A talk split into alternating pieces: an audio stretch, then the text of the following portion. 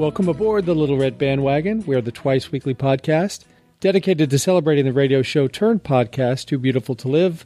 On Fridays, we bring you an appreciation piece from shows past. We just gave you a show featuring clips from Halloween past, not the Dave Bowes clip. That's been played enough. But uh, we have some great clips that Ann and Christy um, brought to the table. But it's Monday, so it's time to recap the previous week's TBTL shows. It was a jam packed week. My name is Mike Frizzell. I'm in the Insect Museum in Kyle, Texas. I can't do it all by myself, uh, so I've again rallied two people here right down the geographic middle of the country. The first of which is a few hours up the road in Dallas, and that's Meredith All the Way Mahan. Hello, Meredith. Hi, Mike. And from Stick of Butter Studios in New Brighton, Minnesota, as always, Ann Lenholm. Hello, Ann. Good morning, Mike. We have convened a day early because I'm going to uh, brunch on Sunday um, to a salad restaurant, which fits with uh, a lot of this week's theme. And I, I, if I remember, I'll give a full report, salad report next week, just as Luke did several times uh, this week. But uh, before before that, LRB business, we have some today to talk about before we do the week in review course, we always have a little bit of housekeeping, and then we'll tell you how to get involved.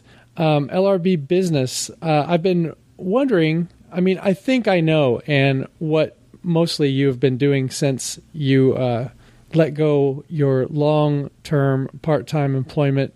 I think I know what you've been doing, but I can't be entirely sure. I guess what everyone thinks you've been doing is baking, or at least we're hoping that you've been baking. A lot of people are expecting that you've been baking. Mm-hmm. Things have been baked. anything else uh, that you've taken up or done more of, or that you always wanted to do, or or was dropping that um, second job just so you could bake more, or you just wanted to sit and stare into the middle distance like putty? Here's the thing. I keep waiting for this additional time to materialize, and I don't know where it is. Mm. I thought I would have all this extra time. I'm suspecting that it's actually disappearing into this show. if we're going to be oh, honest, right. that's that's that's what I do. That's what that that's how I work. I, I, I get you into the web, and then you quit all your other interests, and then here you are. You're working nearly full time on a non-paying gig. But a couple of weeks ago, I actually had like a Saturday afternoon where I didn't have anything planned, and I felt sort of overwhelmed. Like I didn't even know what to do because I'm so unused to having a big chunk of time. Mm-hmm. And so I kind of wandered around the house for a while and then I ended up lying on the couch at 4:30 watching Rizzoli and Isles. Oh god. I've never watched Rizzoli and Isles in my life and I'm like, is this the best use of my time? Yeah. it's like I felt sometimes. It's like I always have to be productive and if I'm not being productive, it's a waste. Well, so I'm working through this. Well, it's not the worst uh, TNT drama. It's not the best, but no. uh, as someone who has a lot of spare time lately, I, I've found what I like to do is to uh, sit and feel sorry for myself. That's about the first mm. hour of every day. I'm good at that too. it's very productive time, and then and then uh, I usually spend the next hour trying to figure out how to do the three or four tasks that I have to do that day that would take a person with two legs uh, 20 minutes, but take me about three hours to do. So that's that's been uh, that's been my use of all the free time. So there's some tips: chop off your leg, feel bad for yourself, and then uh, try to figure out how to do basic things without standing up. Well, uh, at least I have a plan now. I just keep thinking that any day something interesting is going to happen. Yeah. I am I'm going to San Francisco next weekend, so then at oh. least I'll have something fun to talk about. Um, visiting family. Yeah, I'm going to visit my brother who lives mm-hmm. out there. It's absolutely the worst weekend for him because he sings with the San Francisco Symphony and they have performances that weekend. But the reason I'm really going out is to go to a concert. And so he managed to get that night off. And we're going to okay. go to a concert and then I'm just going to spend a couple of days wandering around San Francisco, probably. Now, uh, has he lived there for a long time? Do you are you familiar with the city? And yeah, I've been to San Francisco a lot of times. He went out to um, Santa Clara for college. He went to University of Santa Clara, and then he moved up to San Francisco afterwards. So he's been there um, eight years now. Nice. Yeah, Santa mm-hmm. Clara is beautiful. So mm-hmm. yeah, I gave my parents a hard time because they would always go out for parents' weekend to visit him, and I said, "You never came to parents' Cleveland. weekend for me," and they said, "Yeah, Cleveland." Anne. Yeah, yeah. I wouldn't give him too hard a time about that. Uh, now, you know, come on, you would have done the same thing. Yeah, it still hurts though. Yeah, I know, I know. Uh, Meredith, you have a rare weekend by yourself. I mean, you have all the pets, but uh, Duff is is out of town. How are you uh, whiling away your hours? Rizzoli and Well- Isles, or No Rizzoli and Isles. I haven't even turned the TV on, which is kind of interesting.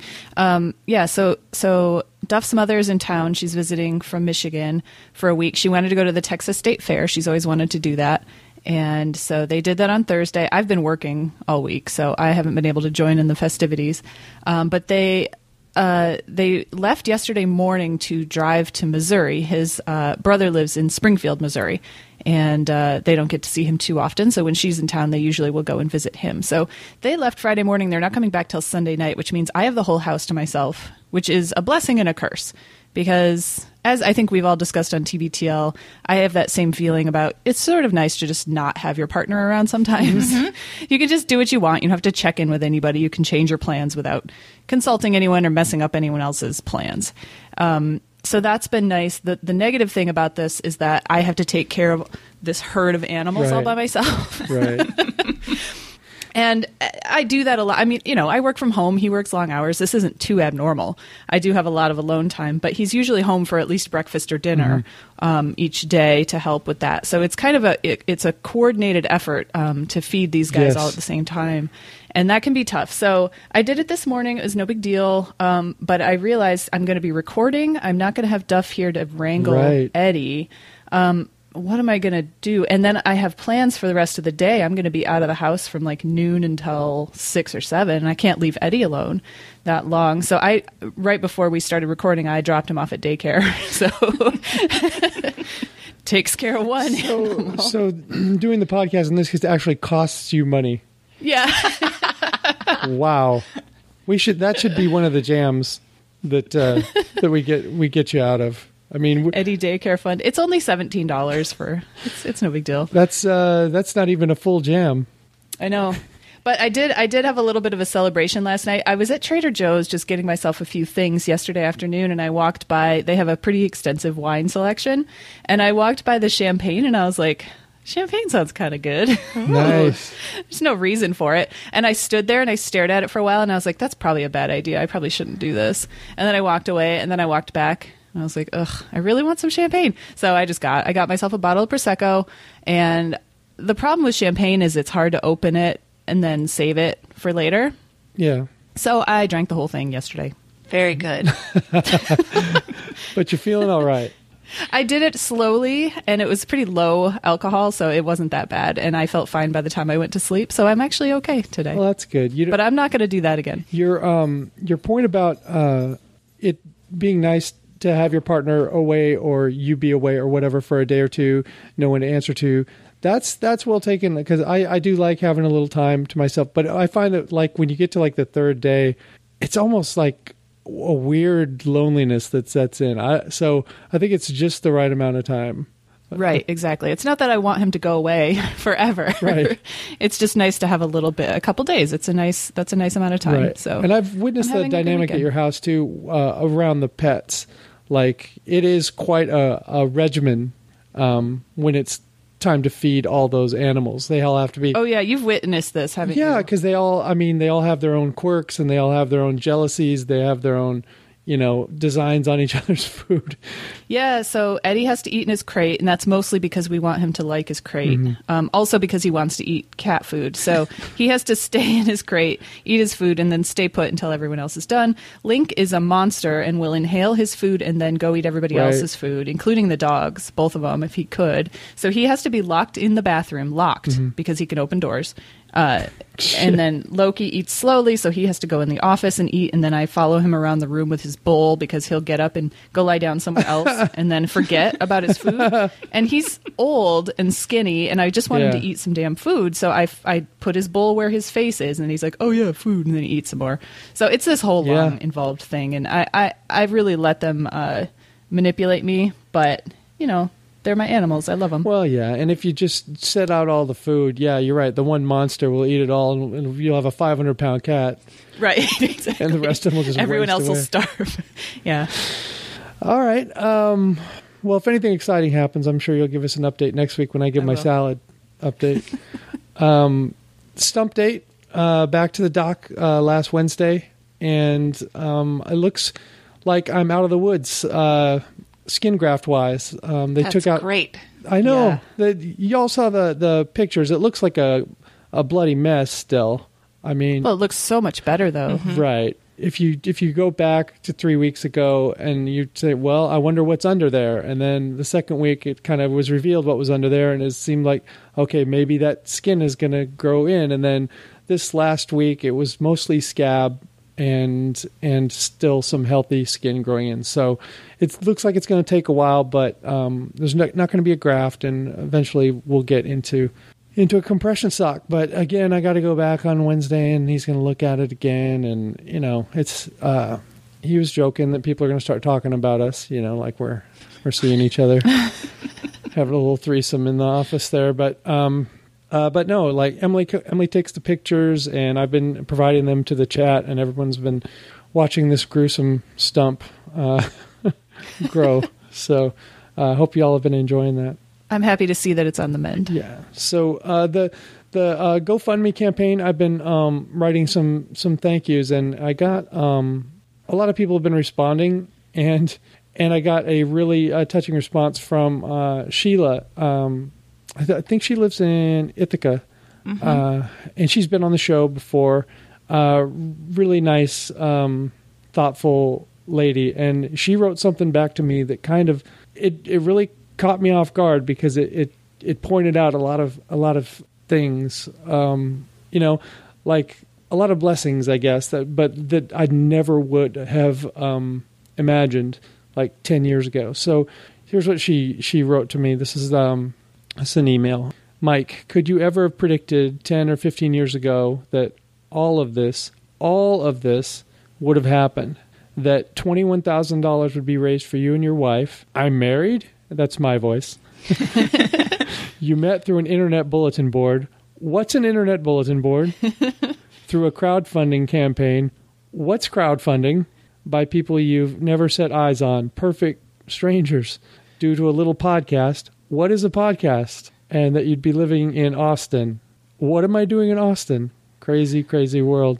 I hope your stump continues to cooperate and things start looking up for you guys. Uh, she she pointed out um, she pointed out a lot of good stuff there. Uh, I I didn't have any of this, you know, and and even though I do spend a good hour every morning feeling sorry for myself, that's mainly due to my phys- physical condition. It's not due to um, any of the other blessings in my life. So, Sheila, thank you, and thank you for uh, letting me uh, read that. I appreciate it. So, it is time to do our week in review. Can you kick us off, Anne? I will. Monday, 2230, Radical Photographic Honesty.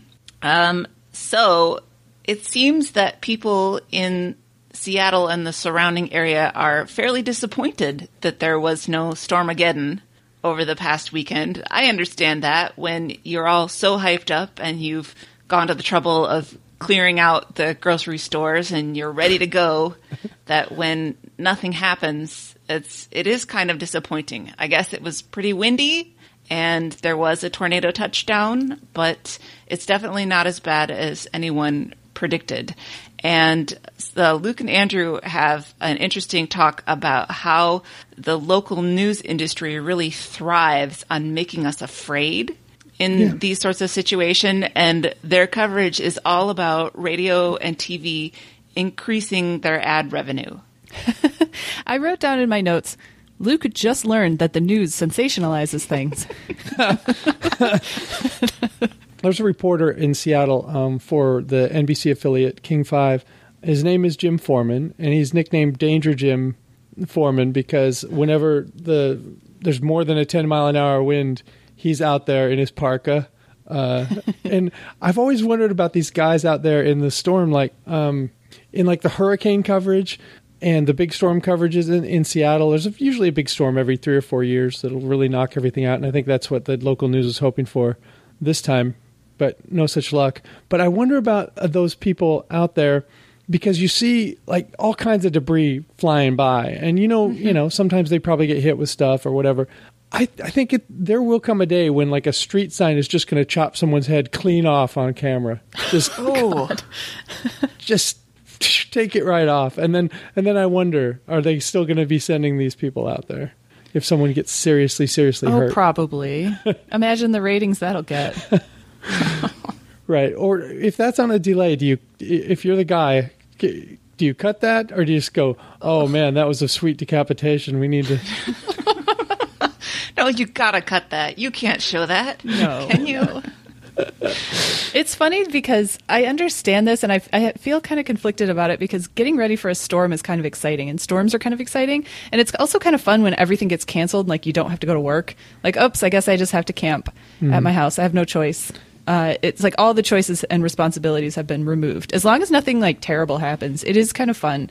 But storms are dangerous and people die and things get damaged. And so I, I feel kind of sick about that.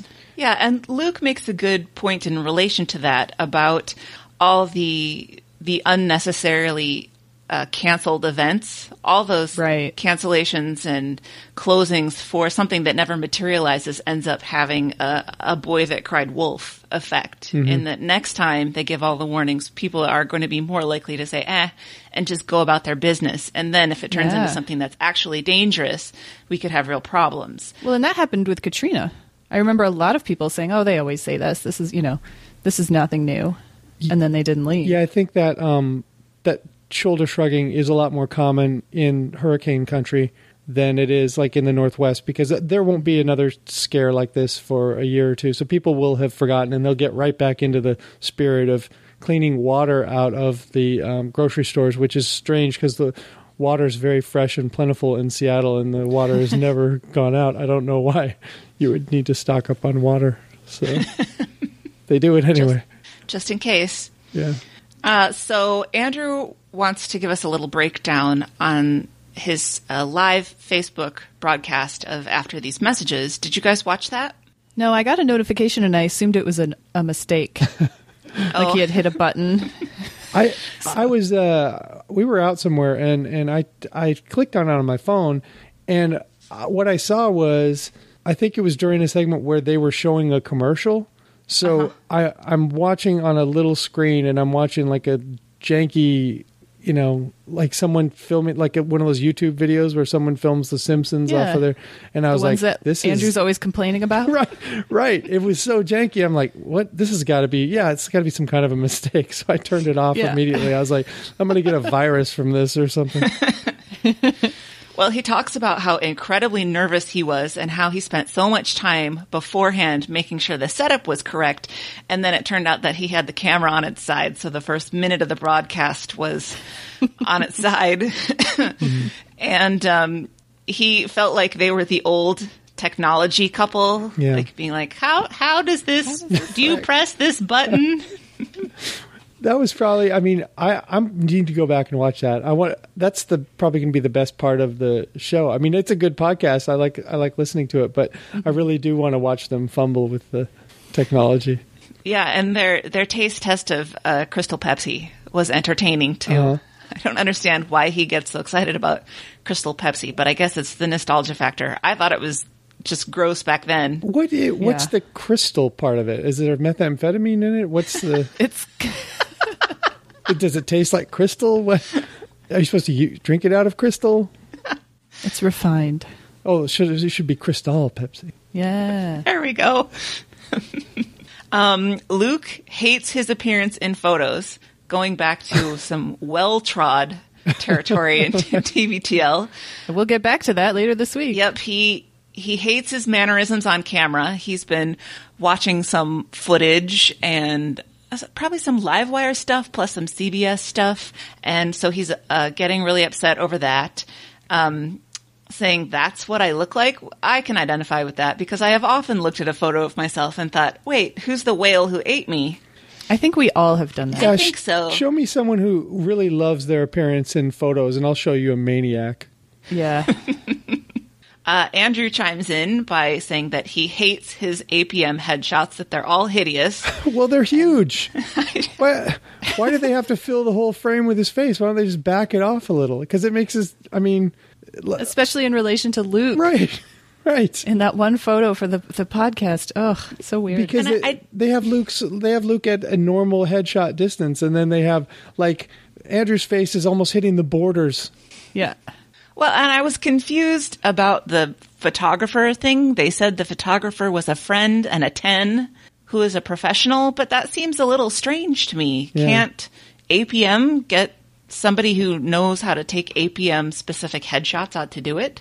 Yeah, But uh, Andrew uh, sends one of his pictures to Luke, and they take a look at it. And of course, Luke doesn't think it's a bad picture at all. It just looks like Andrew. I think we all have to get over this. That's kind Um, of I- insulting, though, because if let's say I, I, I say, "Oh man, I look so awful and fat in this picture," and let's say I put it up in the in the LRB chat or something, and and you all say, "Nope, that pretty much looks like you."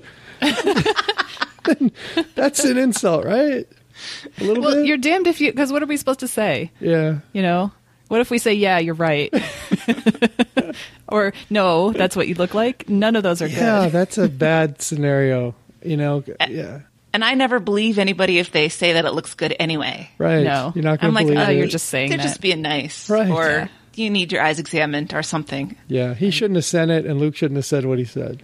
We, we've well and truly fucked ourselves in this culture. Yes, we have. There's no, there's no right answer. There's no right thing to do here. Uh, Luke ha- changed his Twitter pic. I think most of us have seen it because it was posted on the Stens page. That's the picture of him getting licked by Rudy. Mm-hmm. Yeah. That's totally adorable. And he's concentrating on being a person who looks interesting in pictures rather than a person who is attractive in pictures. I, he's sort of indicates that he's given up on being attractive. I don't think he really means that, but at least he's paying it some some lip service. Um, but he wants to look like a person who would be interesting to talk to. And they bring up this comedian Megan Amram, who I think I was sort of familiar with, who uh, made what they call a power move by using the absolutely most messed up pick that she possibly Right. can, sort of, I don't know, taking control of her. It's her a disturbing picture. It is Yeah. wonderful. I've been a fan of hers for a long time, and this has been her profile picture for Yes. Mm-hmm. years. And before I knew what she actually looked like, I thought she was had some sort of developmental di- disability or something. it's like, what is wrong with this lady? She seems really smart. She looks like a monster. Yeah, she does. but she's actually yes, she is a beautiful, conventionally beautiful woman, and she just she just looks like so bad in this picture. I've never seen her other than that profile picture, but I did hear her appearance on Livewire, and she was really uh, sharp and funny. And um, that book that she wrote, she read read from it, and it's hilarious. yeah.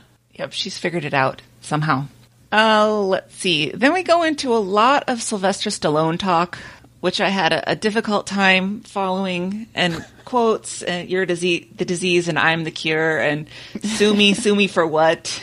I I got pretty angry during this, um, but only only because uh, they they were talking about um, Andrew. I think was w- watching Rocky Five or Rocky Six or something, and he was talking about um, the trainer, and they meant to say Paulie, who was the trainer at that point, who was um, Rocky's wife's brother, uh, his um, Rocky's brother-in-law. Um, but they said Mickey, who died during Rocky Three, and anybody who who is a fan of this series knows that Mickey famously died in Rocky Three, which was the the Mr. T alert. movie, uh, also featuring um, an appearance by um, Hulk Hogan as Thunderlips uh, in Rocky Three. So, um, I mean, everybody knew this. I I was uh, you. I actually you can't use the photo of me throwing my phone out the window. You have to use a stock picture of it now. A stock picture Right. of a guy throwing his phone out the window because APM won't allow uh, actual uh, photos anymore. But um, I was pretty mad about that. took me a while to get over it. I think that Luke was thinking of Mickey, but he just got confused about the movie because he referred to Burgess Meredith. And he loves referring to Burgess Meredith. I think he just mm-hmm. likes the name and likes demonstrating that he knows the name. Right. It's a cool name, Burgess Meredith. Yes. Andrew, of course, is just going to be out to sea Yeah, on had no whatever chance. movie that you're talking about. Right. So, and then there's a Luke story about meeting Jackie Stallone that I didn't understand the point of. And Whenever they Luke's met the- somebody, he's going to wedge it in there. well, that's true. we can't ask him to not name No. drop if he has a name to drop. Um, the top story for Monday is the ProPublica article about um, the accuracy or lack of accuracy of the Facebook advertising algorithm. And uh, ProPublica actually created a Chrome plugin that you can just click on and it will show you your ad preferences in Facebook, or you can just go in your settings to Facebook and look in your ad preferences. Uh, and Luke is amazed, amazed that Facebook can target advertising towards him.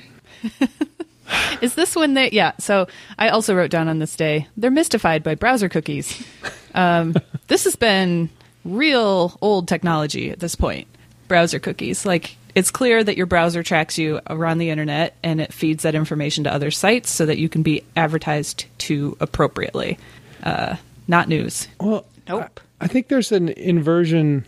Um, you know how uh, like old people are afraid of like having their their privacy invaded in this way. Like like old people are they, they fall for they actually fall for scams um, based on protecting their online privacy. Right. Uh, whereas young people are like, ah, let them, you know, it's helping me. It's helping me move through the world. You know, who cares or whatever. I think it's sort of the opposite. I was thinking it's the opposite of like the uh, old people and young people, men especially in locker rooms, where like younger guys they kind of cover up and they they take a towel in and out of the shower, but old guys are just letting their letting their brains hang. They got the foot up on the sink and they're shaving, you know, their prives. It's it's like I and as, as I'm approaching old age, I know I should be more, you know, I should fit more in the fear category. Like, oh, these people are gonna steal all my information and they're gonna, you know, they're gonna get me. And, but I'm like, eh, fuck it. You know, I I sort of agree. You know, yeah, hey, if, if the internet can help me find some shit, then please help. I can always click away from from it. You know, it's not like I you can make me buy something. There's been a time or two where I clicked on a link and ended up buying something small. Like I think I bought a phone case that I thought was cute one time from a Facebook ad. Um, but w- did you guys look at your ad preferences and see any surprises? Um, it said I was interested in a, a Olympic gymnast, one of the the male Olympic gymnasts, and I was like, well, that's news to me. But other than that, Maybe it was more of a you know, suggestion. You might want to check out this guy. I guess, but it, it was what I would expect. He's definitely. probably too short for you. You wouldn't you wouldn't even be interested. Oh no, I can squish him. I had a few interesting ones in the hobbies and activities category, and I didn't show you guys this because I didn't see it until just now, and I'm trying not to giggle while you're talking. And the first one is dental floss. I don't know where that came from. Uh, kitten, which is yes, that's quite true. I, I'm interested in kitten. Uh, chemtrail conspiracy theory, like that. Genetic engineering, I do. I do like that. Mongrel, like a just a dog, like a dirty old dog standing by some water. Uh, motel, You're interested Hell. in motel. motel, hell. I guess just the concept of hell, and then predation. And it's a picture of a hawk. Hmm. Hmm. So, all right. yeah. I Well, bring in the FBI profiler. I guess so. I didn't see anything too out of line on mine. It, there was some uh there's some like CW network television show that I'd never heard of or something. But other than that, I don't know. Is the CW network still a thing? The WB? Uh-huh. Okay, CW So. still around. Yeah, it was one of those one of those series, you know, aimed at stupid young adults. Uh, but uh, I don't know how they got me it's- into that. some of the interests were very specific about an actual person or a Mm-hmm. topic, but then some were just like a noun. Yeah, I got Yeti. Yeah. Like if it wasn't one of Bobby's was like water wheel or something. I got sarcasm. I like that. Yeah. Australian Labor Party, though. I, I don't know where that comes from. well, Andrew is kind of disappointed that his results were so boring. Um, but he's always talking about what a boring life he leads. So I don't Yeah. see how he would think that there was some rich uh, inner secret life that the internet would capture. And then they talk a bit about um, whether uh, targeted ads are a, a positive or a negative. Do do we want the world to know exactly how to talk to us, or would we rather be more anonymous? And uh, I think that goes back to what you're saying, Mike. I I don't care. They Yeah. can know whatever they want to know, and I'll just ignore it. Yeah, they're not knocking on your door. It's just on your screen. Right. Yep. And uh, in the no point conversion today, I just copied something that Bobby said in our chat. I'm not sure if it's a real quote from Luke or if he's paraphr- paraphrasing, um, but he said the Seahawks benefited greatly from a no call that is completely unjustifiable, but I'm going to go ahead and justify it. And that course. that was essentially the content of the no point conversion was Luke justifying a bad call that went in the Seahawks' favor. Well, as the resident uh, Seahawks fan today on the show, I know Christy is a is a big fan as well. But um, I I see where he's coming from. I don't agree with what he's saying, but um, some really shitty things have happened to Seattle sports teams for many many years, and it's it's very easy to fall into the trap of well we had this break coming. you know, like when when some when, you know it was an interference and it should have been called or whatever. But and and definitely it runs through my mind when it doesn't get called. I'm like, well, good. That makes up for this horrible thing that happened. Like there's some sort of karmic scoreboard. right, right. Like like thank you. Finally. Finally, you know, but but then you got to think there's somebody in Atlanta, some poor bastard like me, going, um, why couldn't you just call the interference there? And, Right. and let us kick a field goal and win because we had that coming. Uh, you know, so I don't think. Yeah, I, I think Luke is is wrong, but I see where he's coming from, and it and it that stuff does flash across my mind. You know, when in the moment I'm like, yeah, screw those bastards. we finally got a break. All right, uh, Tuesday, twenty two thirty one. SeaTac is for lovers. Um, yes, it is. Uh, we get a cold open with uh, uh, Luke, Luke calling Andrew, uh, trying to get a ride from the airport. Now, I, the logistics of this did was Luke on his way out of town and he had flown from Bellingham to SeaTac and was waiting to go out of SeaTac to the next stop. I'm unclear. Yeah, he must have been on his layover to go to New York.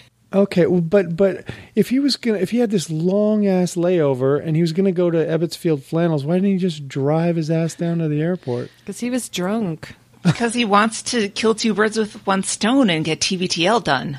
Yeah, I mean, He loves these complicated plans that are is- contingent on a thousand things going perfectly right. right. Well, Belly, yeah, this the, logistically it bothered me the whole day, you know, because I couldn't figure out what the hell he was trying to accomplish. But he he more or less got it done. Um, he uh, this schedule of his, wow. I mean, this whole Yeah. week we, we're, Yeah. we're seeing him in, in the middle of this amazing, amazingly difficult schedule, and I guess this day was the first real crazy one. Um, so he must have been down there a long time because uh, maybe after he called Andrew, then he got himself a massage, which I, makes Andrew pretty uncomfortable. The old airport massage. Either one of you ever partake in that? No. I would never do that. No. It, it just, and it's not, is he talking? I know he brought up the massage chairs, but was this an actual massage with the massage table mm. thing with the person? No, I think it was just the chair. Just the chair. Yeah, it's that thing where you sort of look like you're humping the chair, and you yeah Yeah. yeah, Yeah, and you're out there in This front of happens everybody. to. I, Yeah. I go get pedicures occasionally, and they'll put the massage chair on for you, and then you're trying to hold your feet still while it's like throwing your lower body around. it's really terrible. you- do you- I wish they didn't. Oh wait, yeah. Uh, this isn't the this isn't the massage where it's a person. He did the massage chair. Chair, yeah, oh, like the vibrating chair. I was thinking the one where you stick your face. no, this is like when you walk past. Um, uh, what is that place called? Brookstone, Brookstone. or something, and they have them all out front to try and sell you a two thousand dollar. They have a massage chair at the at, at your pedicure place. Yeah, yeah, you sit in the these big leather chairs and soak your feet. Huh, that's insane. Because yeah, you, it it literally shakes you. And You should try it sometime. I bet they'd give you half off. ah, see, see, I only have three toes on the other foot, so Oh wow, even better. yeah. So I'm, I'm I should only be paying thirty 70%. off, And for them yeah. having to look at that foot, I I don't know. I might pay full price. I think just for them having to look at it. I'm used to it, but they shouldn't have to see it. Um, but that uh, the phenomenon that he was talking about. I mean, Meredith, you're you're very slender, but but does it shake your gut out there too? Yeah, yeah. It gives you a little bowl full of jelly effect. Then I'm definitely It's pretty not doing it. uncomfortable. Oh yeah, and Andrew's very uncomfortable with all that. That's no surprise. right. Um, they decide to take the scenic route to Seattle, which ends up uh, kind of being a bad idea because Luke refuses to give Andrew directions at any point, and it's a it's sort of a difficult route. I mean, you do have to really pay attention. I know it really really well because I used to live uh, super near the airport. Yeah, that's right. Don't be jealous. Um, and and I would take that route into Seattle all the time. Uh, but there are about three or four critical turns, of which they make maybe one of those turns, and every other time they have to, you know, turn around, go back, or whatever. Because Luke was giving the, oh, you should have turned there Yeah, directions. that's great. Yeah, yeah. Thanks, super helpful guy who's never been down in that area. But um, before they get to the actual good part of that route, I mean, it's there are some industrial parts and some sleazy parts on that route, but for the most part, it's a pleasant little drive. But um, just when you're getting started, um, Andrew was pointing out the uh, airport Denny's that he once uh, went in and was disappointed in the food quality. Gosh, really?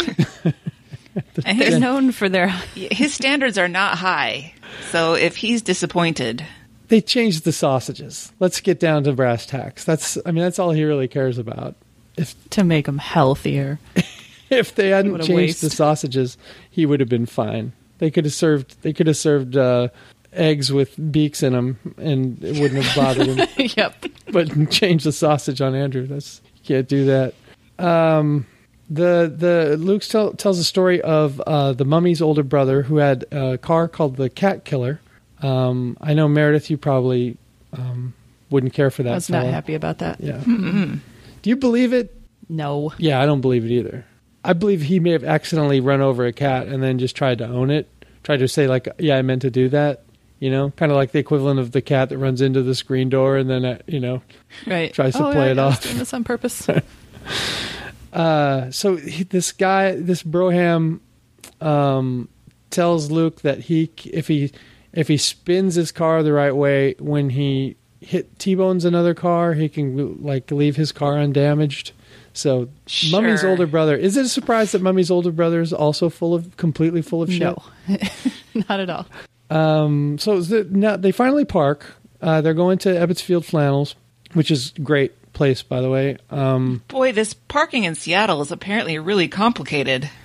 It's uh, you know, it's that area is there's a lot of there's a lot of there are a lot of restrictions, and you really got to read the signs. Sometimes, you know how um, there there's usually just a, a there's a sign that'll uh, list the parking restrictions. It'll be uh, rectangular, and you know, um, it'll have like three or four things on it. Well, in Seattle, a lot of times, and I think probably in in even bigger cities like New York, there are two of them laid end to end because there are so many hourly restrictions and daily restrictions and holidays and, and all that on there. So you do have to pay attention. And Andrew's really paranoid about it because he's Andrew.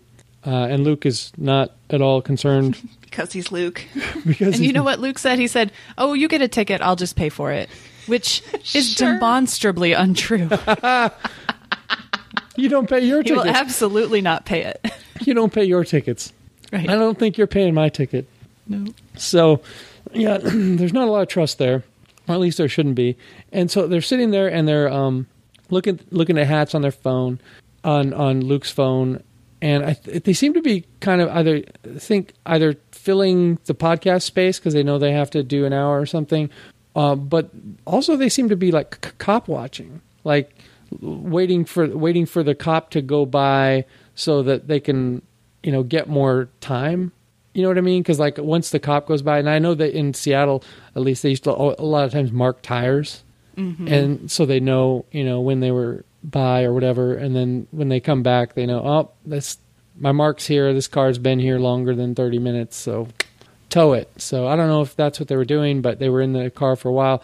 Then they go to the store and it's closed. like for it's one day. Like the, it's been in that location forever, and they're moving to another location, and they're closed for I think just that one day. And it Because they're moving. they were moving, and I, it, the odds of it were pretty incredible. Of that Well, being the Luke, day. Luke says that he checked. He checked to make sure that what their hours were and that they Mm-hmm. would be open. But clearly, he did not look at their website because it was Or call them. plastered on the top of their website that they were Oh. moving on that day.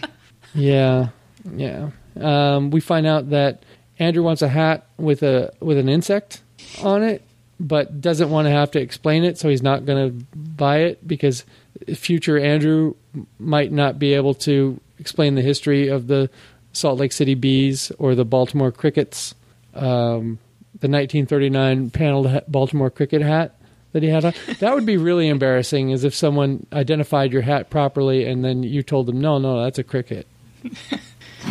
So, Mike, how do you feel about hat posers? Are you allowed to just find a hat that you like and wear it, or do you have to know the history behind the team? I think you. I think you should know the the team and the era. Um, Okay. I don't think you should have to know anybody who played, managed, whatever. If it's a cool hat, just just know just know that you know this was the the Brandon Wheat Kings, you know, and it was a 1985. Just just know that.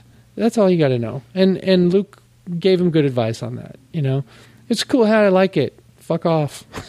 Do people really like challenge you on what your hat I is? think uh, hardcore Ebbets people, Ebbets type people, Mm. might want to do that, but you know, um, then you you have the right to punch them in the nose. So at least Well, I, like any good TBTL listener, I, I went to the Ebbets website so that I could look at the hats too. And I do question the inclusion of the Atlanta crackers. well, is it racist if it's if it's against white people? Right. Well, there were the Atlanta crackers, and apparently, when I looked it up on Wikipedia, there were also the Atlanta black crackers. That's a Ooh, doesn't seem possible, but tables have turned. Yeah, nobody actually knows what the crackers are for. It may not be for for white Oh, rednecks. there may it have might been a be for cracker- firecrackers. or or or like um, it could have been a cracker factory. You know, it could have been like a cracker town. Like exactly. you never you never But know. still, they did have a T-shirt that said Atlanta Crackers on it, and I, I don't know if I'd be willing to get into that with Hmm. somebody. Yeah. I, I think the guys in that band you talked about last week oh yeah. should wear should wear those shirts. Oh, sure. The hick hop guys. Um, Andrew gets off a good line. He likes the lids of restaurants. He doesn't want to go to the Ebbets Field restaurants because he he do, he won't know what to order because it might have something creamy or cheesy or delicious in it. So he sticks to the lids of of restaurants, which are like your Denny's, where you just you get your shitty sausages and and then complain about it later on a podcast. I'm much more. to- I'm more with Luke about that because he he talks about he's restricted himself so much on on calories and what kind of calories that he can eat that if he's going to make a splurge he wants it to count and he wants it to be something good i'm not wasting Yeah. those calories on denny's Yeah. Mm-hmm. I agree. Yeah, I I go both ways. I mean, I I, I you know I'm gonna enjoy going to this uh, new new salad restaurant in Austin tomorrow, but uh, I I won't lie to you. Um, since I've been starting to drive with my left foot, um, twice I've uh, made runs to Arby's for beef and cheddar. So ain't nothing wrong with that that's my lids. Uh, email about basketball story. This is my note, and I don't even remember it. What? Oh, the basketball kid. The basketball kid Oh in my his neighborhood God. Oh, God. went and talked to this child. Can can one of you recap that? It deserves recapping. So it was this neighbor kid. It's this 12 year old neighbor kid, seventh grader, who is out playing basketball by himself. And Luke sees himself in this child. And I can only assume that he's trying to reconnect to his childhood. And he's essentially grooming this child, right? Uh, he wants to. I guess. I um, mean, he, he doesn't have any molester ideas about it, but he's out there talking to the kid and asking him about himself and trying to make a connection. And why is he doing this? I, it's I I was listening to this thing and I know that Luke has no ill intentions, but I was just horrified. Well, speaking as um, someone who, as a kid, had a basketball hoop um, attached to my house at the driveway, and I shot baskets almost year round. Like even when it was freezing and my fingers were freezing, I'd be out there shooting baskets. Um, no one ever did this, and had they done it, uh, not only would I have thought it was weird, especially if they couldn't even shoot. you know what I mean? Like I'm I'm I'm out there. I'm hitting shots because you know this is my home court. I I know I know how how far I need to get. I mean I know where the dead spots are. I know where I'm shooting from a low area from a high area.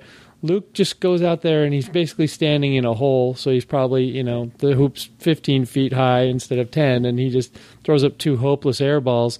If some guy had just come along and thrown up a couple air balls and started asking me questions about me sleeping with my basketball and how tall I was or whatever, I mean, I would have been. I would. I mean, I, first of all, I was scared of adults. I didn't like talking to them. Um, but I would have been nice and respectful and whatever. Like sounds like this kid was. I probably would not have told my parents about it. And No. if if but if they had found out about it, they were like, "Now who is this asshole again?" Mm-hmm. Mm-hmm. I was taught not to talk to strangers, and I was a very literal kid. so there was a time when I was playing out in my front yard, and this nice lady walked by and just said hello to me, mm-hmm. you know, just like as a human. And I said, I'm not allowed to talk to oh, strangers. Oh God. And she thought, "What a little cunt." Like, what an asshole. Say hello. She probably told everybody, "Don't talk to that little Yeah. shit down the street." What a and jerk! the, the whole time we were talking about this, or Luke was talking about this, I'm thinking, is he not listening to In the Dark? exactly. And then they went He's on not. to talk about In the Dark. He's not. I don't think he. Don't do this. Right. I I think everybody who, all the TBTL listeners now who are into In the Dark, and I, I'll include uh, Emily in this. I mean, she's, it took her down. I mean, she's all, all kinds of uh, true crime stuff now. Like, it's all I hear when she's walking by. It's like, you know, murder this, abduction. no thanks. No thanks. Oh, oh, there's, there's this one. Um, it's a lady who, all she taught, it's called The Vanish, I think, or The Vanishing, Vanish podcast.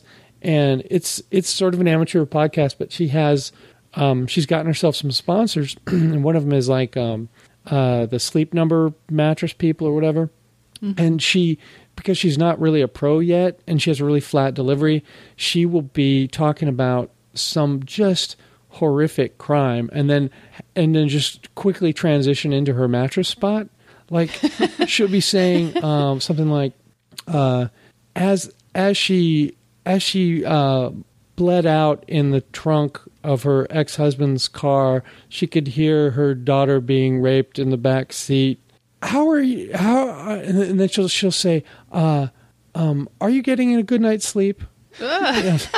well not after that story. well my sleep number is terrified so anyway uh yeah the true crime stuff. Crazy. And yeah i don't think luke's listening to that. I think he's been too busy. I think the rest the rest of uh, tbtl world is all wrapped up in it but luke is is just accosting people and kids in driveways. Still I, as an adult, you should never try to strike up a friendship with a child.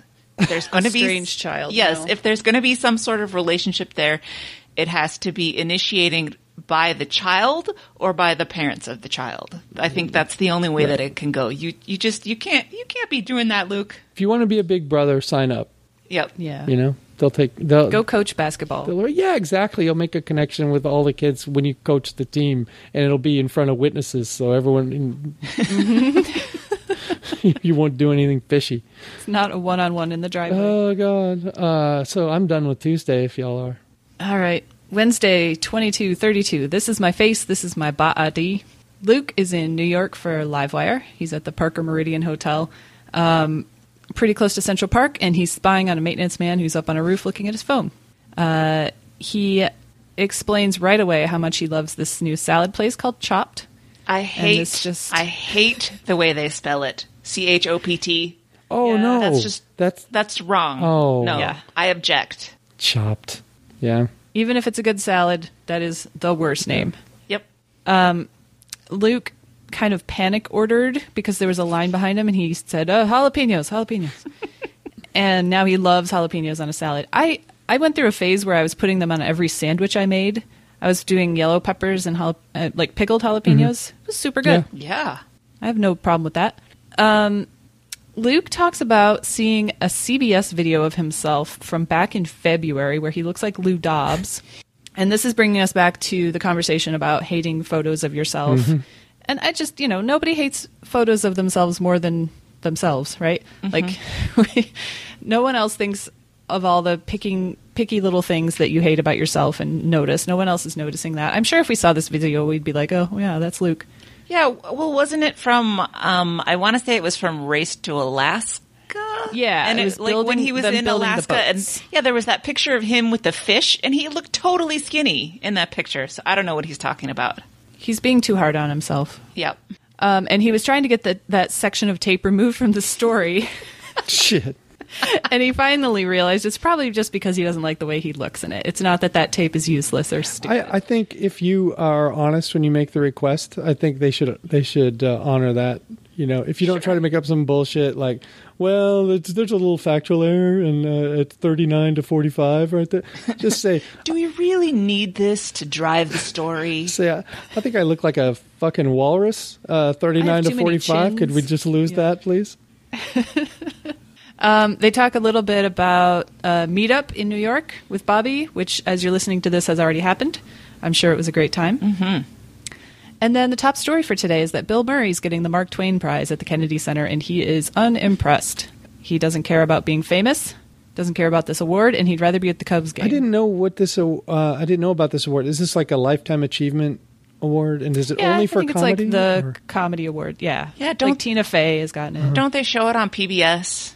They record it, and then sometime, probably during Sweeps Week, they'll show it on PBS. Yeah, I think That so. sounds fun, but he doesn't want to go though. He doesn't want to participate. Yeah, he's super uninterested in being famous. He's uninterested in the attention and the awards. He doesn't really care about it. Um, and Luke talks about an article in Washington Post by Geoff Edger, Eggers. Edgers. Um, I went and looked this up, and I was immediately annoyed because the title is so clickbaity. It's called "I tried to reach Bill Murray for weeks. Here's what happened when he finally called me back." Yeah, I read it too. And also, this guy's yeah, this guy's last three articles are about Bill Murray. He's got a theme. Murray on my mind. Yep. I, I don't Um, know why people uh, are allowed to write stories about um, when someone doesn't call them back. I mean, like, should I write a It's story? a ab- story about a non right? Should I start writing stories about girls I tried to date? You know, we just never, never call I'd read back. that. Yeah, there's an audience for that. And so then he talks about how Bill Murray doesn't have a manager, a publicist, or an assistant. He has a 1 800 number and a voicemail. so he can choose to call you back if he wants to. I kind of like that. Uh, The whole time they were talking about this, my reaction was, is there a substantive discussion in this? Cause, because all it seemed is that they were reading the article yeah. and commenting on it. And I, I think the answer to your question is no, but this is all they talked about on Wednesday. Yeah, like almost all they talked mm-hmm. about. And I got a little confused. I didn't read the actual article, but I got kind of confused in their discussion. They were talking about how Geoff Edgers was trying to call him, and then Ted Melfi was trying to call him to do St. Vincent, and then they were talking about that movie, and then they were talking about meatballs. I don't know. Bill Murray doesn't care about being famous, and Luke again resolves to be more like Bill Murray. and Luke was beating himself up over wearing a Cleveland Indians ball cap when he was uh, ten years old. so he can beat himself up over almost anything. Speaking of that, we get an email from Mike about Ebbets Field flannels. How about that? Contributing some some real content to the show. and that you miss Jen. right. I have to But get that in just to make sure Andrew feels shitty. That's what I thought. We get an email from Michael also about getting stuff sent uh, from Amazon. Uh, I haven't had this problem, but I haven't really tried to get my Amazon stuff sent to me while I'm traveling. That sounds like a terrible idea to do it when you're a moving target. Yeah. Just asking for trouble. No, I, I'm too, um, I'm too organized to ever get into a situation where I have to have something Amazon primed to me at a hotel. Yeah, that sounds like a logistical nightmare, actually. Um, and then I forget how we got in this, but something about the dolls, the cr- the crazy cult people who tried to take over a town. Was that a documentary that Luke was watching? Uh, there, there's been a lot of media about that. The Rajneeshpuram, I think. Um, Yeah. Was it was it a forensic files? Yeah, I th- yeah, I've, I think I think I have seen a, the forensic files on that one, but uh, it was such a big deal. I think there have been, you know, like major network news pieces on it and stuff. It's, but uh, yeah, I'm the the whole show on Wednesday, uh, not their best work. Yeah, there wasn't much going on. Mike, do you want to skip back? I forgot to uh, ask you about your salad experience. Oh, um, my salad experience at the new restaurant in Austin. I don't know. You have it in your notes. Oh, uh, I was just wanted to uh, make sure that everyone knows that I'm going to not Chopt, uh, but I can't think of the name of this joint. Uh, Didn't I put it in the Vinaigrette. Slack? Was that what it was? It's uh, it's something like that, but it's it. They it when Emily told me about it, she was like, "It's just salads or whatever," and she and she thought I would like be oh screw that or whatever. But you know, I get down with the salad. I, I just yeah, I like options other than that. And then I did see on the menu where there were some sandwiches, but um, I didn't want I don't want to be that guy who's just gonna go to the salad place and order a sandwich because we're going with people, and I'm you know. So I gotta. So at least this first time, my idea was maybe that I would order a salad. Um, and can you look in the look in the um, Slack and see what the name of that place was? I think Yeah, I it was in- vinaigrette. vinaigrette. Okay, so yeah, you would think there wouldn't be any anything really delicious there because it, it should be called ranch, yeah, vinaigrette is the, the least delicious of the dressings. right? So, uh, what my my my plan is um, is to it, secretly, I mean, order a salad one when we're going around the table, but secretly have have pre-ordered this amazing uh, Cuban sandwich that they have there. And since I have since I have a wheelchair, um, I can kind of tuck tuck that sandwich in the side. I can have the waiter deliver it, and I can just tuck it inside. And then, like the people we're going to um, brunch with, one of them, um, he's a, uh, uh, I think he's an architect or whatever, and he's really into graphic design, and and and he's re- he's what? Okay, yeah, she's screaming from the other room. He's an architect. I was right on that. Um, and- and- Hi, Emily. but he's he's really into design and and he he designs restaurants and such and and like I can point out some fixture or something on the other side of the room and then take a huge bite of my my lap Right. sandwich and then grab my fork and when everyone turns back act as if I just shoveled a bunch of salad into my mouth and just, oh this is delicious salad so Mm, I feel like Um, this is foolproof. This plan. yeah, yeah. So yeah, that my my salad experience tomorrow. I'm hoping to have a lap sandwich and and some kind of really. I, since I'm really not going to be eating the salad, I'm going to order like the healthiest. You know, like Yeah. I'm gonna- okay, we need a full report. This is this is going to be top story next week. yeah, yeah, I've- or maybe I mean the ordering the whole ordering the secret lap sandwich seems a little fraught. So I may just bring in You my can call own. ahead. Yeah, but I'm not really. I'm not really thrilled with the term lap sandwich.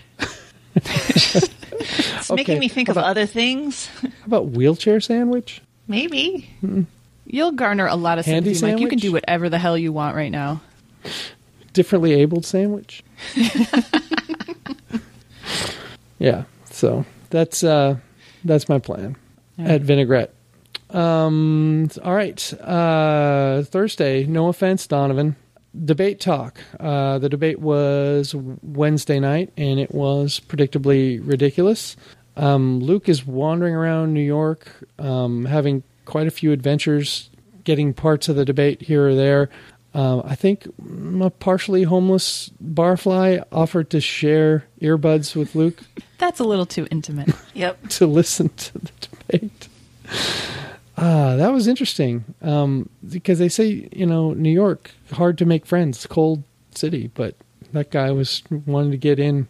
yeah, but it didn't work. No, it didn't work. Luke wasn't quite ready for that. I mean, he's he's loving the city again, uh, t- using Tunity to. Um, I guess it's a program where you can point at a TV with your phone, and it it gives you the audio from that TV. And they were both pretty excited about that. Um, it, sounds like cool technology and something I probably would have taken advantage of a lot more when I used to go out and do stuff. but at this point, I guess I would just point it at the TV because Emily's asleep. You know, Right. so Well, I thought hey, this whole debate went, or this whole discussion went much better once they got the right name for it. Yeah, instead Once they realized it was Tunity and not Tunify, because I'd already. Tunify did I had- sound like I know. Tuni- yeah. I, I had already searched in the App Store for it, and I was like, Me I, too. What? What the hell? and it does sound like it has something to do with tuna. Yeah, when Mm-hmm. it's when it's tunify, it- especially because you're like, oh well, uh, how much if I'm going to tunify this salad? Uh, is it another three dollars? Turn anything into a fish sandwich. Right, right. You can get a chicken for two, or you can tunify it for for Yeah. three dollars. Andrew wants to use the technology to, to eavesdrop. He wants to point it at people and figure out what they're listening to, which is interesting, This is that's a wee bit unscrupulous, I would say. especially because you know some people. Um, I I know of a mailman that likes to listen to porn, so it could be Yeah, someone who just likes the audio version of it. So, um, Andrew, uh, Andrew, uh, North Knobs, north of Burrito Shop. He used to live up live up in New Hampshire, in the Knobs district. Uh, he screwed up um, again when he said that Sodo meant south of downtown in Seattle. It actually means south of the Dome, which no longer exists. It's south of the Kingdome, which they blew up when they uh, went to build the new Seahawks stadium. So uh, Luke didn't correct him, uh, but I am. So Luke should have known that. Uh, Doesn't every city have a Sodo? yeah, well, yeah, because they I all have a south of downtown, but in particular, Yeah. Seattle's is south of the dome. So, um, Luke goes into 60 Minutes offices, which sounds pretty fucking awesome. I would have loved to have seen Yeah. those. I mean, talk about the history of that show. It'd be amazing to go in there. Uh, and the mic smells like Lesley Stahl's Rouge. He really. Uh, I hope he got to go by Andy Rooney's office so he can see where he's going to end going up. land. Yeah. Uh, talk about not caring what you look like. Andy Rooney let let go and let God. Got all that eyebrow. Yeah, Coming. the runaway eyebrow, uh, tendril. It could pull the mic in closer. Eyebrow, please pull the mic in. um, Carrie and Andrew both were, are at work on Luke's uh, super possession, where he has a moment in a city or uh, the wilderness where he's having such a good time that he has to then make his whole life about getting back to that moment or having, you know, living in Winthrop or Port Townsend or Bellingham or New York. Uh, I think at this point, Carrie has probably earned the right to stay in that house that they've worked so hard on in Bellingham. It probably really Yeah. pisses her off when when he hints at moving one inch out of that house. Yeah. Please let's not ever do this again. Right. And uh, Yeah, this is a concept that I I don't identify with at all. Usually I can see where Luke's coming from even if I don't agree with it, but this I just never I have never tried to take a moment and possess it for all Mm-hmm. time. So this is a very interesting um, thought process. I can identify with Carrie here because Duff does this all the time. Anytime we go anywhere, he does exactly the Luke thing of let's figure out how we can live here. And I could totally live here and this is great. And it's like, no, you're on vacation. if you had to, you know, commute here, you wouldn't like it. If you had to buy a house here, you wouldn't like it. We're on vacation. It's not the same as real life. Well, I know when I first set foot in Kyle and got covered in insects that this was my destiny. I had to be here. And you know, um, if y'all could just be here as as it's turned to fall and all the insects have turned um, turned lovely shades. I mean, Yeah. it's amazing. So Well, you're recapturing your moment every day. we really are. Every time I open the door and four insects fly right into my face, uh, it's, I'm I'm recapturing it every day. And yeah, you, you can't you can't drag me out of Kyle now. I'm like you now, Anne. Um, this is it. This is it for me. And I know Emily feels the same way. Um, the Luke sees Katie Nolan from Garbage Time in a bar and has a long internal conversation about whether to bother her. And eventually, he makes the right decision and calls Yes. Andrew the Jiminy Cricket, uh, Jiminy Walsh. Jiminy Walsh, uh, and and Andrew doesn't like it because he thinks that like he's putting a limiter on Luke. But um, it's this is a good thing. He needs that. Yeah, yeah, it's a good. He needs a little Walsh on his shoulder. Right, he needs he needs a a, a shy uh, person on his shoulder saying, uh, "Bad idea." Um, the Puerto Rico plan. Luke is most excited about being able to watch the Seahawks uh, with without using Tunity uh, because it's the featured game on Sunday night. So I'm sure that it will be playing somewhere, uh, and he'll be able to to actually um, sit and watch a, a Seahawks game while he's on the road without um, uh, some club music playing in the background instead of the announcers. Andrew somehow gets Bartman played, so now we're doing Bartman level donors. Can Oh, we go back to what a piece of work is man? Seriously. Uh, boy, I can't. Uh, I guess, uh, Ann, you'll go over go over it on Friday. I don't know if they did Bartman again. I can't remember. Yeah, Um, they did. huh. Ugh, yeah, we got to get rid of that. Oh, because yeah, Mason. Ugh. It's top story: Bush letter to Clinton. I've been talking about this for a while. It's like it wasn't that long ago when you could be respectful to the other party. You didn't have to be Right. like that guy's an asshole and I want to kill him. No, he's just a guy running for the office you want who happens to disagree with you about some things. So let's be nice to each other. So um, yeah, it's uh, it seems like a million years ago, but it was not that long ago that you could actually be civil to each other.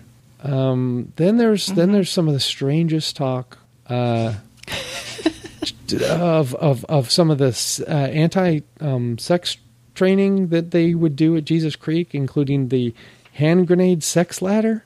Uh, w- I still don't know why it's called a hand grenade. and you do a lot of research on stuff like this on the show. Did you find anything, or were you afraid that to get a? Did you did you go incognito to? Or I mean, No, well, we had uh, this a thread of this on the the clip show about school where we played a clip where Jen and Luke referenced the purity ladder, and so Yeah. I did some research, but I couldn't find anything that seemed um, to be what they were talking about exactly. I don't know where the hand grenade comes in. I like. Uh, eventually, something explodes in your hand. I mean, I guess that's true.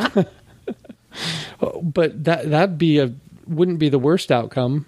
You know, um, Luke Luke wouldn't have been a teen father if right. if he just stuck with the hand grenade. Um, I don't know that. that then the duct tape uh, virtue ritual that was they took a piece of duct tape and they just kept passing it around the room and they would apply it to their what their forearm or something. Something. Uh, kids don't really have any hair on their forearm, so they probably did that, and then eventually it loses loses enough where it just doesn't stick to somebody, and that's something to do with That's a metaphor for a woman's purity. That's that's so weak and stupid. Yeah. Um, Luke uh, puts up a defense of the Korean smoking chimp. Do you really got to pick a side here on that, Luke? I, I what he was saying was not the most illogical thing I've ever heard. Um, No, But why? right? Yeah. But why? It's not. it's not good. And he's just It's not a good arguing thing for, for- arguing's sake. Yeah, I think you're right. I think he just had to to be uh, oppositional. but I, I don't think they took it to the conclusion that, um, like, okay, the, this chimp is smoking now in in a shitty zoo in Korea, and uh, it's wrong, and they should stop it. And let's say they do stop it. Well, now, I mean, that poor chimp, he doesn't understand. He doesn't understand. well, it doesn't know what it's doing. You could give it a stick and have it do the same exact thing, Eh, and it wouldn't notice. yeah, but I mean, what if it is addicted to the nicotine? Well, It they kept saying that because it it doesn't inhale, it's not addicted. Hmm. And I I don't smoke. I don't know how that works, but that seems a little hinky to me. You're getting some. I mean, yeah. You could probably absorb some of it through the surfaces in your mouth. Yeah, I don't, I don't know. I, I don't want to put up a defense of Luke's defense of the smoking chimp, but I just feel bad for the chimp if they if they go cold turkey. You know, maybe they just give him Yeah. a couple smokes a day for a while. Or give it a patch, Yeah, well, I, yeah, I guess you'd have to some Nicorette gum. yeah put it on his back. I feel bad for he all the animals in this zoo. I feel bad for everyone in North Korea. yeah. Oh, and what about the other animals with the secondhand smoke from the chimp? I Oh, mean, that's not nice. That's a good point. They, they're probably getting cancer. Luke just wants that chimp to be just like him. He wants to give it a drink and a roulette table. Right. Make it happy, you know? It's going to be in captivity. Might as well, might as well uh, Might as well have a good time. indulge. Uh, the the cutest thing of the whole week is that Olive now sleeps in Rudy's uh, crate. Adorable. Yeah, they are so cute together. Some of those photos are just heart melting. I could have pictures like that, but Eddie chases the cats around, so they don't want to sleep with him. It's really disappointing. And and the thing, yeah, and also black black dogs don't photograph as well as white dogs. That, that's why we found out that um, black dogs don't get adopted as quickly because they don't photograph as well. Yeah, yeah, it's true for cats too. it sucks because they're so Yeah. cute. And Eddie Eddie does photograph because he's such a weird looking yeah, but sometimes guy. it's hard to you. It's hard to pick out any features unless it's very br- brightly lit because he just sort of looks like a black blob in photos. but he, he's such an unusual shape, though. He is distinctive. You know, he does. well, yeah, he's got shoulders that are about twice as wide as the rest of his torso. Yeah, I'm I'm I'm totally in love with your dogs. By the way, Yeah. um, we get a voicemail from Bob Stein saying that he immediately forgets everything. Um, I hear you, Bob. Yeah. Sometimes I look back at my notes and I'm like, oh, that's what happened. Okay. Or I'll look back at my notes and go, I don't know why I wrote that. yeah, I think most of my notes from Wednesday, I don't. I I looked at it, go, nope, I, no, Yeah, don't- that's not same. triggering. anything. Sometimes I have to listen twice. Yeah, I think I listened to most of Wednesday twice just to, and I'd look at my notes and go, "Oh yeah, okay." Oh, right. Um, but yeah, Bob, don't don't worry. If you're not actually No. taking notes, yeah, it's it all gets away from you. And thanks for the shout out, hmm by the way. Uh, then there's a weird voicemail. I should have said Bob Stein voicemail. I, th- I th- maybe said email, but it's a voicemail from Bob Stein. Then a voicemail uh, about in someone doing some sort of an accent about spotting Andrew somewhere in the Wallingford neighborhood. They were confused about this, but this was 100% a crocodile hunter accent. Yeah, It had to be. Yeah. Yeah, it's, I think that's what the what the person was going for. Um, why they played it? That's not sure. Not sure. That's all I got. All right, Friday, 2234 Everyday Profiteroles. Uh, we welcome Aaron Mason back to the show. Andrew just snuck that right in on us. No advance warning. Yeah, that's the only way they got me to listen. They start with a breakdown of the last Andrew and Aaron uh, hosted show and talk a little bit about how that went and um, what they're going to bring to the table as, as far as energy levels go, and then abandon those resolutions immediately. It was it was much better though. yeah, it was. Yeah, it was a pretty good show. I liked it. Yep. Uh, Andrew has garbage anxiety, and I, I, I identify with this. I, I think so. I don't have the same kind of garbage anxiety that he has, where he's worried about not being able to fit the garbage and having garbage overflow. I have the fear that um, my garbage can is going to blow over during the day when I'm away and that will blow across the street. Or um, most of my neighbors put the cans out the night before, and I never do because I don't want it to fall over in the middle of the night. And Oh, really? So you have to remember in the early morning to go out and do it because our guys come yeah, so but early. but I I leave for work at like seven fifteen. Uh, so I think sometimes our guys they come, don't come that early. Even earlier. It seems like than that. I've missed it. Sometimes I forget to put it out the night before, Mm-hmm. and I've missed it in the morning. They come at you know seven or six thirty sometimes. And I was I was talking to a neighbor once. I don't know how we got talking about garbage cans, but I mentioned that that I, I didn't take it out. And she's like, "Oh, I know," because she's a, a garbage depositor. She when she can't fit all her own, she goes around the neighborhood and she uses other people's garbage cans the night before. Oh, which I don't have a problem with. I'm not into they they bring up the um the dog poop at the end of Mm-hmm. this discussion and how do you feel about someone putting a bag of dog poop in your trash can? I would have to say I'm not thrilled about that. But I- it is what it is. I have very mixed feelings about that. I have done it occasionally, um, but I try not to, and I wouldn't put it in an empty Yes. one. Absolutely not. I have put them in like dumpsters when a house is being renovated. I'll just rocket it over the edge Yeah. and throw it in because who cares about that? Um, but if I have like you know I've got two dogs now, and sometimes there's a lot, and sometimes my hands are full. It's like, well, sorry, this is going to go in the trash. It's better than it being on the grass. Yeah, but do you do um do you do the look around first? Do you do a little Oh yeah. and and if someone was looking at you, would you not do it? No way. Yeah, yeah. Me too. I'm in that boat. I used to walk, Can you imagine just looking somebody in the eye and throwing something in their trash, throwing dog poop in just their trash? Just lock eyes with them. Nope. Yeah, I used to walk uh, our other dogs a lot. The dogs we used to have, and and man, they would take some sizable poops, and and yeah, I would always be looking for some way to not be carrying it around for another mile. yeah, if they go at the beginning of a walk, it's like, God, I don't want to carry this the whole rest of the way.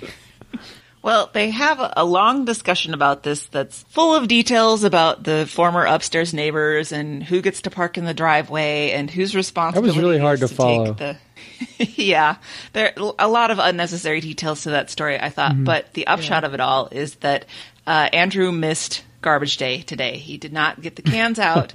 And he's future tripping because it's just going to kill him for the next two weeks because um, it's every other if fortnightly or recycling. So he's got to wait two weeks before the recycling gets picked up, and um, he's just sort of obsessing over the idea of the cans not not fitting.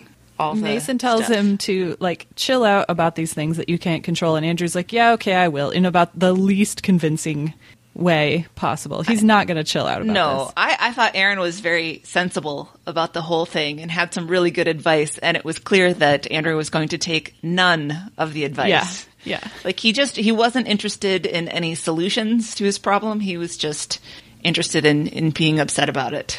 Yeah, and, and, and when he suggested you take it to the dump, he he Andrew said he didn't want to go through yesterday's garbage today, which is kind of a weak. If you're going to be that stressed about it, bite the bullet and sort your garbage and take it to the thing. That was, I know. it's not after he sorting had the a whole garbage. thing about how he loves going to the dump. Yeah, it's it's only sorting the recycling. Uh, You didn't have to sort the garbage, and and yeah, if you look at uh, like what's in our recycling right now, you, you can, you know, maybe I put some gloves on, but uh, I mean, it's not Nah. disgusting. yeah, it's not too gross. So they recap the Al Smith charity dinner for the Catholic charity, and Aaron wants to do a politics roundup. Um, for a couple of points, he thinks that um, the people who are saying about how the system has been broken are incorrect because the system actually works, and these are the candidates we deserve. I don't think it's quite so black and white.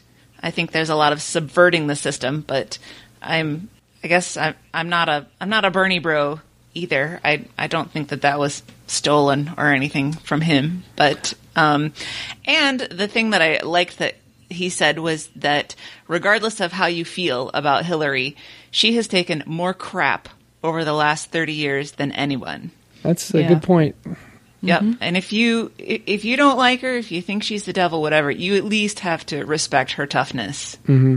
Even back to the time when she was the first lady and she had to wear the stupid headbands and give the cookie recipe, which Right. it's clear to us now that she had zero interest in doing. She played that role, she sucked it up, she took all the garbage that everybody threw at her for all these years. So um, they agree that they are now looking forward to voting for Hillary.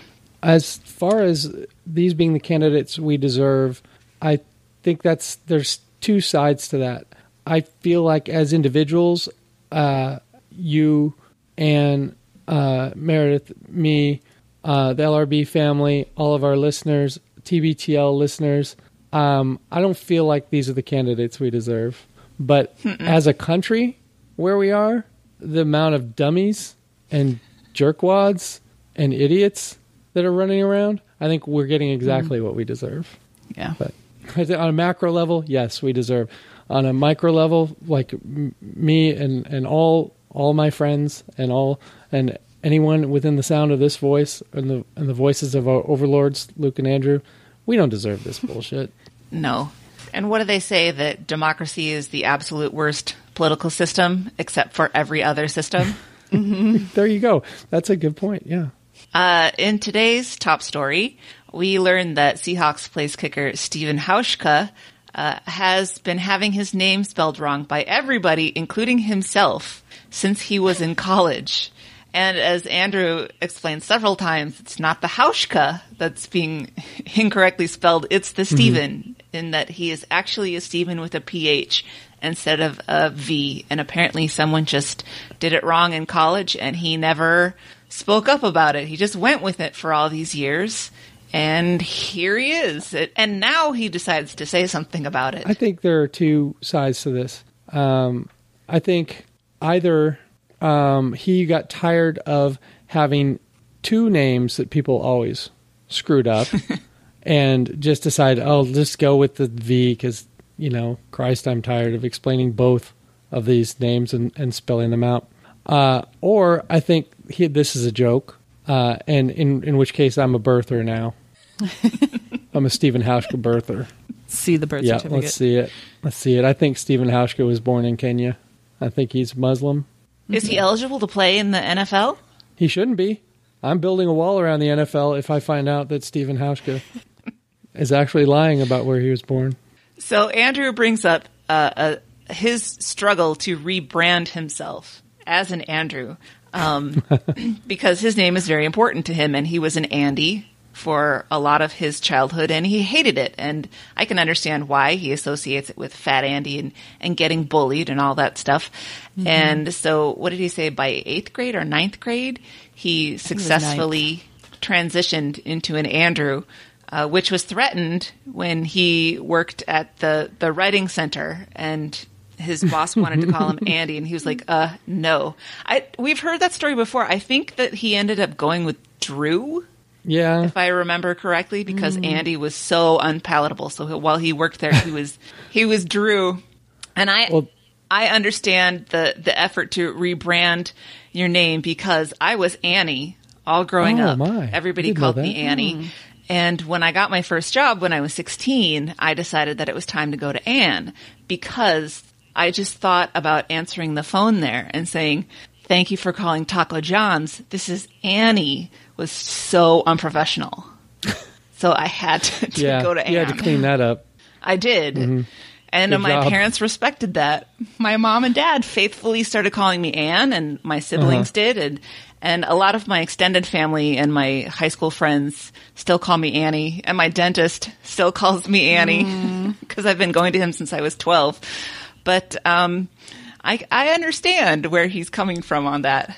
My mother feels so strongly about this, not about the, the diminutive version of a name, that she gave us all names that couldn't be done. You know, we couldn't have nicknames like that. So there's Meredith, Clayton, and Ellen, and you can't diminutize any of those. Well, that that's interesting you say that, Meredith, because um, my first wife's daughter's name was Meredith, and we called her Mary. yeah, I only I had one teacher call me that, um, and I hated it. Uh-huh. She, you made a, And it was made a because face. it wasn't because it was a shortening. It was because she couldn't remember Meredith. Uh-huh. Oh, disrespect. It's like that's not that difficult. no, it's not.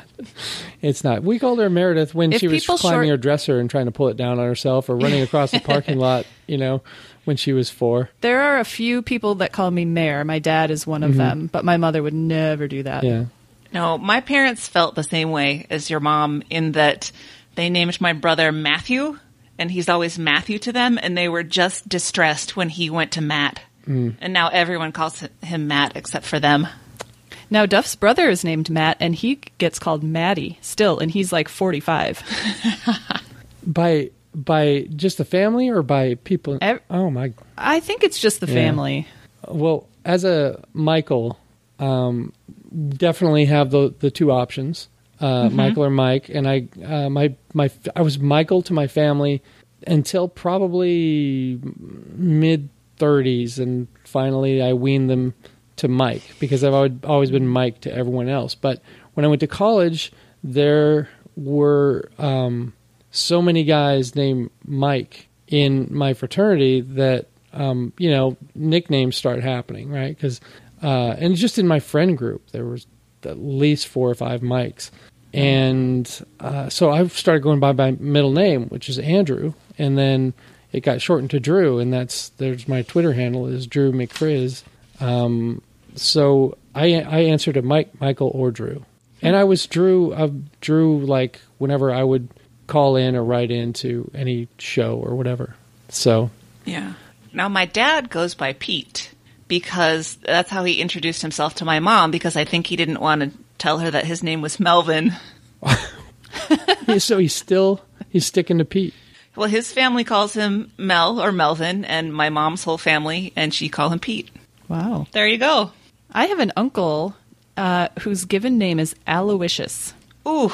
And he was so embarrassed about that, he wouldn't even tell me what his name was until much, much. I only found this out about 10 years ago. He, uh, he went by Ike my whole life, Really? but his actual name is Aloysius. Did- Any explanation behind Ike? oh, Is that a middle name? That's thing? your uncle Ike with the two dollar bills Yes, right. and the cool hat. and the cool hat, yeah. Smoking the doob at, at my Aunt Gwen's. man. That was a massive dude. Yeah, that might have been a cigarette. I don't know. Uh, all right, so moving on, uh, Andrew wants to bring up that he's upset at Sheryl Crow's grammar as he went to look up "Every day is a winding road" to put it in the newsletter and found out that she wrote "every day" as one word. And Now, before I find out if you guys think this is ridiculous or not, I had the same exact experience. I went and looked this up, and I was like, "That is not how you write that." Right. This is this is an incorrect usage of this word. And and Aaron does not agree and Andrew does a kind of a poor job of explaining Yeah. it. But it's everyday as in ordinary Yeah. is one word. Right? Yeah, Mason's wrong in this case. Yep. And and and Sheryl Crow is wrong, and everybody involved is wrong. Why? It, how many chances were there to say, uh, Sheryl? You know, not to nitpick, but we gotta we gotta put a space in here because I saw it on YouTube, and I assumed it was some dum dum who uploaded. right, yeah, it's it's some But no, it was her record company. right terrible mistake. Well, it was her artistic choice. They need to take all her I'm sure. royalties back, give them to charity. She's made some other questionable decisions, like dating Lance Armstrong. Oh, Yep. my goodness. Uh, in uh, emails for the day, we get another email from our anonymous TV editor. It's been a while since this person wrote Yeah, in. I had forgotten about they- this person. It's great stuff. Yeah. Yep. And they do all the preparation for uh, distributing TV shows overseas in places that might have stricter standards than in the United States. And um, he has a leaked memo that he wants to share about a show that's going to Latin America and Asia, uh, where they have a discussion about a boob cake and how much much pixelation they need, and if they need to bleep the word nipples. And it was um, interesting. I mean, it's cake, right? It's not an actual boob. Right, and it's not boobs like it's a bachelor party. It was like some lady survived breast cancer or something. Or Yeah. yeah, her biopsy was negative. right, so right, right, they get her a boob cake. right. I can see that not flying in, you know, like Saudi Arabia. Yeah, too hot for TV. Woman celebrates negative biopsy. Not having cancer. Um, we- have an email from Matthew who um, brings up that he was in Dunkin' Donuts in South Korea and he saw a, a couple uh, popping back knee in, in public. Nope. Nope. Wrong.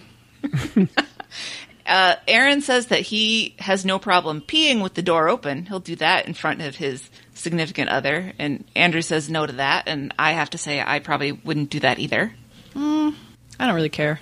I think um, It's not the worst thing in the world. It's not popping back knee in public. I think it's worse if a guy does it because of the sound, you know, because it's it's a lot louder. In bathrooms, you know, tile or whatever, and I don't know. Since uh, since I had my leg chopped off, I'm a sit down peer now myself, but I still still close the door. I bet that helps the bathroom cleaning.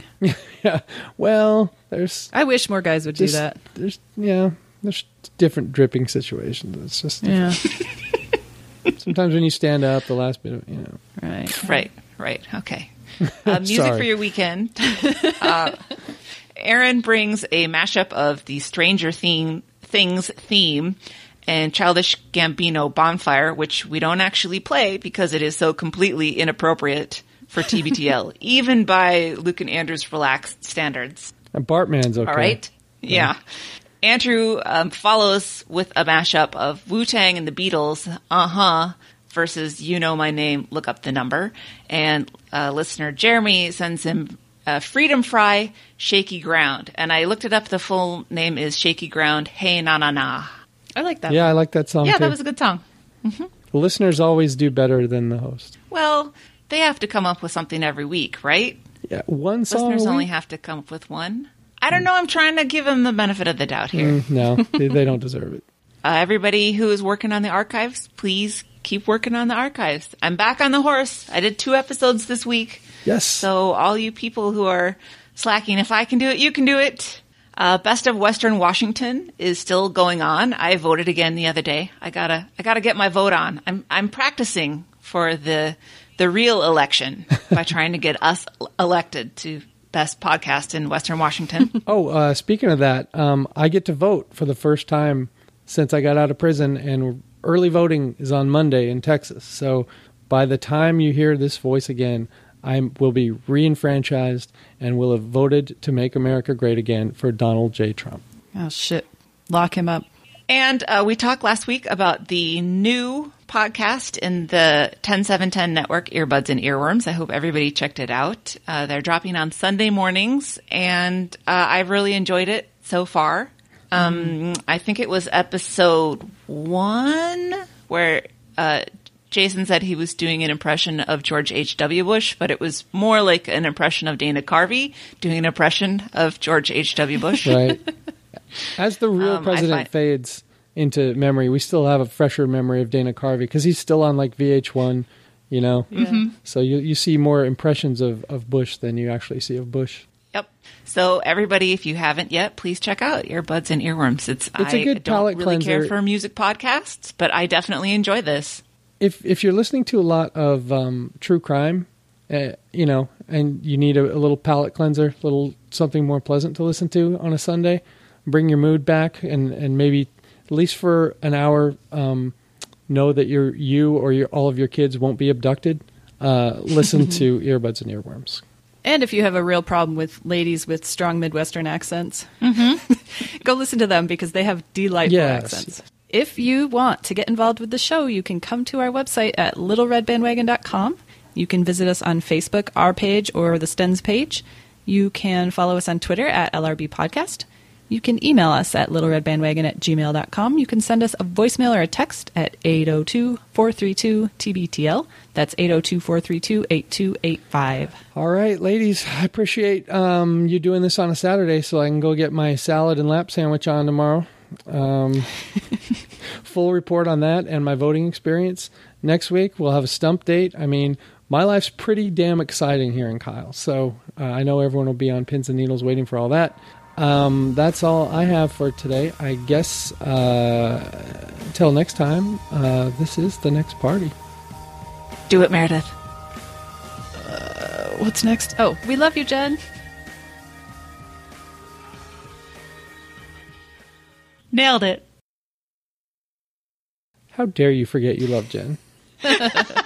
I do love her. I just usually don't say that part.